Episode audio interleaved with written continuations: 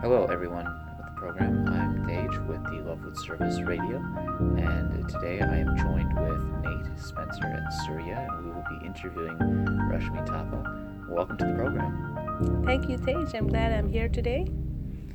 I am a cardiologist right now, and I work in Kansas. I was born and raised in Nepal, I was not born in a very in a very well-to-do family, but um, we had lots of love at home. I have an elder brother and a younger brother, and um, my parents were both um, uh, service people. You know, they were not professionals, but they tried really hard to educate us, and uh, that was their priority in their lives. So uh, I had a wonderful time growing up. Um, you know, I from my childhood I was given the values by my parents that I should respect the elders and love the younger ones. And for some reason, I have a deep connection or love and a sense of duty towards my motherland, Nepal. In 2015, uh, there was a big earthquake in Nepal. And uh, the earthquake not only shook the land, but it also shook the heart of many people. And it was like a big alarm that, boy, we need to do something. There, people in Nepal are already very, very poor. They are one of the poorest people. And now they don't have any homes to live on top of that all the villages are gone like i know a village where there were around 1100 houses and 800 houses are gone on top of that it, it is monsoon season right so the minute my dad gave me a call in the middle of one night and he never calls at that hour he's very good about you know keeping up with time in us and nepal and I knew something was wrong. I was actually scared to pick that phone up, but when I did, he said that there's a big earthquake in Nepal. The phone may not work, that's why I'm just calling you to let you know all of us are safe. And I couldn't talk to anybody after that for a long time. I kept looking in the internet, saw the pictures. All I could do was cry, cry, cry. And I'm like, oh, this is too much. I need to go home. I need to be there. Uh, you know, people, my job can wait And that was the kind of feeling I was having. And here also, I learned that if you are very spontaneous about your prayers or spontaneous about doing what you want to do, it's going to happen. Otherwise, it's not going to happen. Here I was for so many years wanting to do something for Nepal, wanting to do something for people. And you know, because life was going smoothly, I even finished my cardiology fellowship. I started earning a decent amount of salary and here I was not doing anything. Instead, I was kind of almost enjoying my life as you know, being in United States with uh, all the glory you can get as a cardiologist. But that earthquake shook all my old feelings back, and um, I took leave for a month and just went back. When I went back, there was a second earthquake when I was there, and I, I could tell what the fear is like when you are in an in a natural disaster, something like that. There were people from all from all countries who came and helped. There were some friends from US who went with us and helped.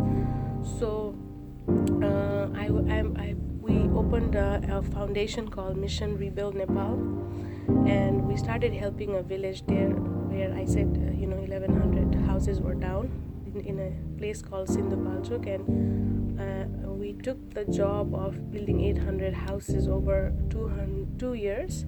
But they were transitional houses, small ones, but quite decent for you know villagers in Nepal, and and that project is already completed.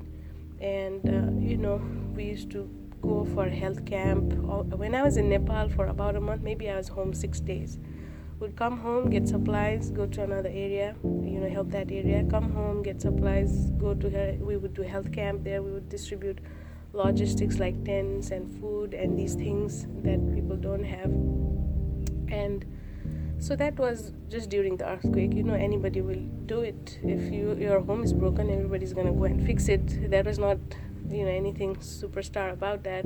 So me and some of my friends felt that no, we have to continue to do something about our country long term. So we had opened another not-for-profit called um, ASK Foundation, through which we do remote telemedicine, where there are places in Nepal you'll not believe. You have to walk three or four days to get there, and there's no access for any doctors or anything like that. So we teach them how to do Skype on a laptop, and then we hook them up with a doctor in Kathmandu and which is the capital, and they'll do telemedicine on a weekly basis, so at least the patients get some benefit. And not only that, um, there are places where um, you know the water supply got distracted after the earthquake because they rely on spring water, and when the landscape shifts, the water source shifts. So we had to arrange for those things too, so the water could be given and shelters could be provided in terms of zinc sheets.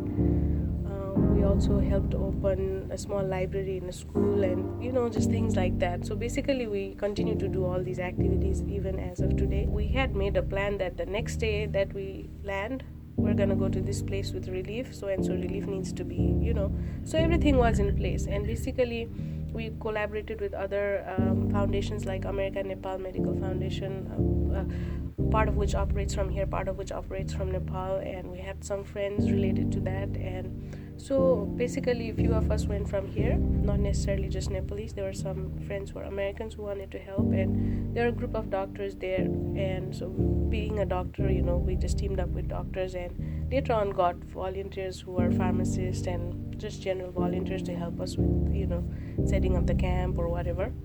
And um, no, um, we just had the plan in place that okay, we had a way to identify okay this is the place that has not gotten any relief we are going there. And uh, we used some other organizations data to do that. So uh, no it was very organized. Okay. very organized. I just didn't emotionally go just go you know? Right. so that Right. is i guess by god's grace the benefit of being a doctor is that you have a lo- connections here also there also and you learn to go by the data. Sort of that's how they teach us here in the united states. So you know, no, we found out which places had the data about the places. You know, it could be police, it could be some other organization, and um, they would say that okay, this place uh, we gave supplies a week ago. They're out of supplies now. Could you go there? And no, no health camp has ever gone there, so we'd go. Like everybody who's who were majorly ill after the earthquake, they were obviously airlifted or something, but there would be a lot of people who would not have taken their medications for days because now everything was under the rubble. They're not educated people, they don't know what medications they took, and their blood sugars would be sky high, their blood pressures would be sky high. Some would have a broken hip and not know what that is because they never bothered to go get it checked. As long as they were alive, they were glad basically. I was just thankful to be there, to be honest with you, because it meant a lot to me as one person. You know, it may not have made much of a difference, but still we did. So, one thing I really learned during this earthquake is so the second earthquake happened, right? Right. It happened in a situation where we were going to arrange a health camp in a particular area. So, we were set under a building. To do that, we didn't realize the building was already cracked in four different places. We should have noticed that, right? See, these things don't come up. You're just going emotionally like you gotta do this. And we're sitting under that building. Okay, we're gonna let's start. And I throw a paper on the table, and I don't know how, but automatically my feet are running away to the other side of the uh, of the road, and I to this day I cannot explain why my feet started running because I'm very poor in sensing earthquake. I kind of learned because a lot of aftershocks I couldn't feel. And, and I look around like all the people are shouting earthquake, earthquake, and they're going. And that was when the big second earthquake hit. And uh, you know, obviously we canceled everything. We were very, very scared. We stood there for one or two hours in an open place, you know, thinking, "Oh my God, what if it happens when we're driving back?" Because the roads are so narrow, the houses are on either sides, and so you know, so many thoughts. Um, so when we went back, the one thing I realized that you can either be the sufferer and be suffered and close yourself in, but if you have the capacity, if you go out and do it, your own suffering also goes away. For example, uh, so that night we had earthquake. We you know we slept out in the open, you know, under a tent. But the very next day, so all the formal programs were canceled because of the big earthquake. So my brother and I thought, you know, so many houses must have gone down a little far away from my house. You have a you have a motorcycle. Let, let's go and see what has happened. So my brother and I, literally just, you know, we were also sufferers, right? But uh, we just thought that we someone else is suffering more, and we need to go there and see what's happening. And lo and behold, there were a lot of people who needed help. They needed zinc sheets and whatnot. So we said, okay, we're not gonna stop. and even with our own resources here and there we started buying tools and stuff so we can at least build temporary housing for them. So we got ourselves busy. So the minute you think you are helpless if you see a more helpless person and start helping them your own helplessness disappears because suddenly you become a person with capacity. And uh, you know not just that you perhaps need a lot of resource to go out there and buy zinc sheets and give um, you know it's thankfully the us job helped me and you know all the resources were available. But even, for example even my mom okay the backyard wall was completely gone with the earthquake and everybody came to our house behind our house for shelter. And she just felt happy because she was able to serve tea to everybody and give a space to everybody. You know what i'm saying? So so that, that is something i learned. So two things i learned from this earthquake experience is that first of all you have to uh, any spontaneous feeling or desire to help someone, you have to fulfill it right away. You have to get up and go. Just like Nike says, it just do it. And secondly, when you think you are being suffered, try to look at someone who perhaps is in a worse situation, perhaps because of the same natural disaster or you know similar situation. It could be a failure in work or school or whatever, and and try to help that person. Your own suffering goes down and, and then it becomes so addictive. You don't want to stop. The the bliss and the feeling good of serving others is so good. You want to keep doing it. You know you just kind of find people who need help and you know give here give there and try to help or at least try you know even if you can't do it. And uh, you know when another human being responds to you in a positive way and says thank god uh, more than thank you. When they say thank god that is my reward because they thank god. They know that you know uh, it, it, it's in a way god, god is acting through us when we do all of this is that's what i believe because that's what uh, my guru swami said everybody is the same atma you know or the soul. And so when, when they say thank god you know i'm i'm alive or thank god you guys came with this food that was my biggest reward that's uh, certainly being sort of a common source of strength. Yes. I imagine. Yeah. Okay. Totally. Um, and then and then coming back from Nepal. So you said you were only there for about a month. Yes. Right? Yes. You're there for about a month. You had such major impact, not just individually, but also with the team and with the help of many Mm-hmm. different organizations as well. Coming back, what was sort of the steps going forward? I mean, did Yeah. you have to adapt to life coming back here and the fact that you know over here life tends to be relatively more stable and there's not so much of a you know how did that change or was that a challenge to sort of adjust back when you came back after one month So, um, like I said, we left some pro- projects ongoing when we came back. Mhm. We made this foundation called Mission Rebuild Nepal. We were busy with getting it, you know, 501c certified, getting a team ready for that in US. A part of the team was already registered in Nepal. The last day I flew out, I was in actually uh, like a authoritative authority office signing paperwork for that thing. Like I have two hours before my flight. Uh, so you know we got busy with that all the administrative stuff that needs to go to build a foundation uh, and we were trying to figure out how to raise funds you know uh, those kind of things you know giving presentations in our own hospitals and other organizations and sharing our stories basically. So we got busy with that. Not only that this kind of fire got fueled right since the earthquake although it was there from before i feel. Uh, so then i started thinking about oh my gosh these people don't have home. Monsoon just was finished. Now winter is coming and a lot of people are not gonna have home You by knew winter there was a lot of unfinished work. Oh, in lot. A, in, a, in a disaster area like that. yeah yeah Yeah. so whatever we could do you know like i would send my brother i would send my brother is still in nepal and you'd say okay brother we need to people in the northern parts of nepal which is very close to china that's going to be very very cold very very soon and they probably don't have any blankets or you know kids won't have any sweaters or jackets and they normally also don't and so we made some efforts to distribute jackets and blankets there and you know so more um, demand would come and my family members my brother or someone would notify me and with the help of friends or someone we tried to fulfill those demands basically. So we kept ourselves busy. When we kept doing that and the, some of our activities continued a lot even after the earthquake, and there was sort of a team of friends here and in Nepal who were very active in doing this. So we decided, okay, now it's just not about rebuilding anymore so we need to have a formal another foundation where we can you know do anything we want basically any philanthropic activities and we gave rise to this foundation called ASK Foundation which basically stands for Aspire for Service and Knowledge ASK and I, am actually the president of that foundation. We have a general meeting coming actually this April. We had one last year, successful one in Omaha. So we basically try to make uh, Nepalese communities here or you know non-Nepalese communities aware about our activities, and we basically focus on telemedicine, doing health camps, also doing. Uh, you know, like medical training to doctors in Nepal from here, and uh, giving medical equipments to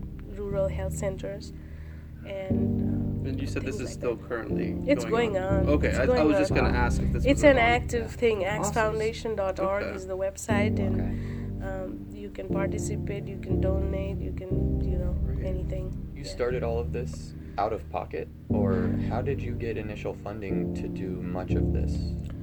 So um, we kind of collaborated with an old foundation that was already running a telemedicine. We we felt like okay, there's nobody to run this telemedicine forward, and we also want to do all these service to people with earthquake, no homes, you know, education, whatever. So we said okay, let's collaborate everything. And so there are a few people who were already running the telemedicine, and really the cost of just uh, establishing a foundation per se is, is not that much. We as friends just you know pitched it in, and then we just have we do fundraisers from time to time uh, to get some funding, and um, a few very good organizations have come up to help us with some donations, and with which we are kind of sustaining sustaining for now. And uh, we're not very big in terms of you know not very popular not very big right now but we're trying to do the right thing and hopefully we'll grow with time. Uh, again there there are challenges when you work from here and try to motivate people there you know But I mean, the fact that you're doing something, someone's not doing something. You know, you're you're taking that step to do it. I could only imagine it would grow, and you would have more support from it. So, Yeah. I mean, I commend you for doing it because a lot of people sit on their couch and they watch the news and say someone should fix this, but you're going out and actively doing that. You know. Yeah, I, I guess so, and thank you for saying that. But um, but once you go and see, I would I would I would bet that no human being can sit without doing. You know, Right. Yeah. And there's so much more to fix, so much more to do still. You know, only not not imagine. in, not only in the field of health. Like I, I guess I don't want to say I'm bored with just being a doctor, but I just want to say that I feel like when patients don't, people don't have the basic needs, like they don't even have food to eat. I know a place in Nepal where they don't even find rice, and um, you know people go to school hungry. I, they don't even have like they don't have breakfast, they don't have midday, nothing. So you know it bothers me. It's heartbreaking. Yeah. it Yeah. bothers Yeah. me. Certainly. So uh, it's so much more to do, you know. That's why, and and I take inspiration from Swami because he does so many projects so easily, affecting hundreds and thousands of children. For example, the Annapurna program that he runs. I'm, and I'm, this is a secret, and I'm, I, I guess, saying it publicly for the first time. I, I've finally identified one school where, you know, I would like to start uh, similar projects, you know, whether formal or informal, but, you know, I, we just have to feed those kids, right? I mean, it, it will, everything will start small and it will grow. Uh, you know, uh, like one of our um, senior brother, youth brothers, Bobby brother said the other day, if you look at the final big picture, you'll always be scared, like, oh my God, how am I gonna do that? But if you just start small, you know, hopefully it will grow. And you know, you, we just try our best. It's better to try, you know, it's better to die trying than not to try. That is my theory. Yes. I would rather die trying and be called a failure. I'll take that, but I don't want to die without trying. So You can't have success without failure. So. yeah, yeah, Yeah. that's okay. But at least I'm trying. Absolutely. And you do seem very successful so far. Like, you must be such an inspiration to your friends and people around you just to like take these steps to fly out there and not you you're going into not a foreign land of yours but just a foreign situation helping people that are totally helpless and you're like you're the light in their eyes to, to serve them this way and it's constantly been an expansion. Yeah, well, I don't know if I see myself like that. From my perspective, when I'm surprised why others are not automatically doing it. You know, I feel like that should be the normal, isn't it? Like, you know, what is there to be so surprised about? That's normal. That's your home. It needs you. You need to, you need to go there and do it. Life is not about, you know, staying in a rich place, enjoying the highways or the scenery or good food or movies. You know, the real meaning of life is what you do with it when a challenging situation comes. When someone needs you, what you do with it that I think that really defines who you are and what you really did with your life. You you know you may not do up to what you know other big people might do or you know somebody more perfect would do it in a more perfect way. I wouldn't say whatever I did is the most perfect way of doing things. We just did whatever at that moment thought we thought was the best that we could do. But at least we give our best into whatever we think we need to do and you know not just uh, oversee things because like Swami said, you know, everybody is the same internally. Someone else is suffering, that's you only suffering. You are helping yourself only, right? So, right. If you had to, if you had to, so for for our audience, if you had to give them some major takeaways from this experience, and also you know, in general from from life so far. You know, you, you elaborated very beautifully that life is not just about enjoying the scenery. Um, you know, you, you elaborated that that life is not just about enjoying the scenery and you know having the good times. It's really when there's a challenge that's put up to you, how can you rise to the challenge? Um, and I know that we progress or we get better in whatever it is we do by learning whether it's through successes or whether it's through failures, we get through by learning. So, what would you say if you had to give a few takeaways, your experiences? What have you learned that you'd say the major? And I, and I know you said some earlier as well. If you want to just repeat them as well for for our yeah. listeners at home who are tuning in. Yeah. So, I think uh, the most important thing in life is to do the right thing, first of all.